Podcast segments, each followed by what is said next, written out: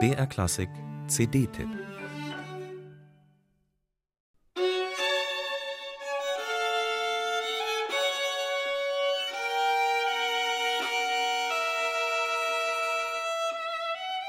Wie konnte dieser Komponist nur so lange überhört werden?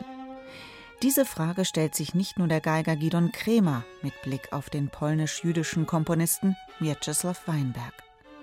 Geboren 1919 in Warschau, schreibt Weinberg jung und hochbegabt erste Stücke, bevor Nazi-Deutschland Polen überfällt und er 19-jährig zu Fuß Richtung Osten fliehen muss.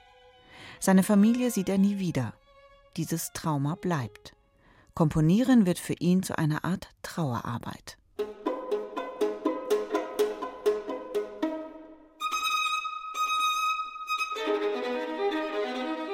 Über Minsk rettet sich Weinberg weiter nach Taschkent.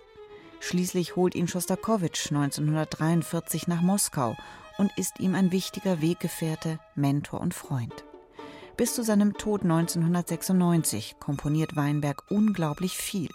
Es entstehen über 20 Sinfonien, Konzerte und Kammermusik, Liederzyklen, Opern und Filmmusik. Für den großen russischen Cellisten Rostropowitsch schreibt Weinberg zwischen 1960 und 1970 24 Präludien, die Rostropowitsch aus unerfindlichen Gründen nie aufgeführt hat. Vor etwa zwei Jahren machte sich Gidon Kremer an eine Transkription dieser Präludien für sein Instrument, die Violine.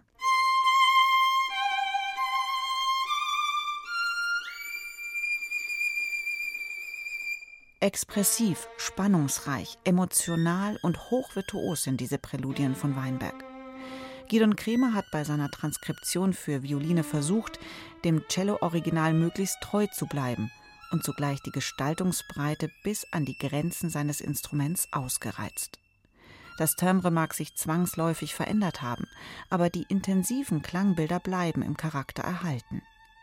Die meisten Präludien sind nicht länger als zwei Minuten – und es ist faszinierend, auf welch engem Raum verschiedenste Ausdrucksgesten zusammenkommen.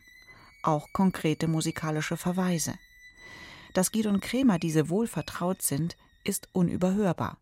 Etwa das Zitat aus der Cellosonate von Schostakowitsch.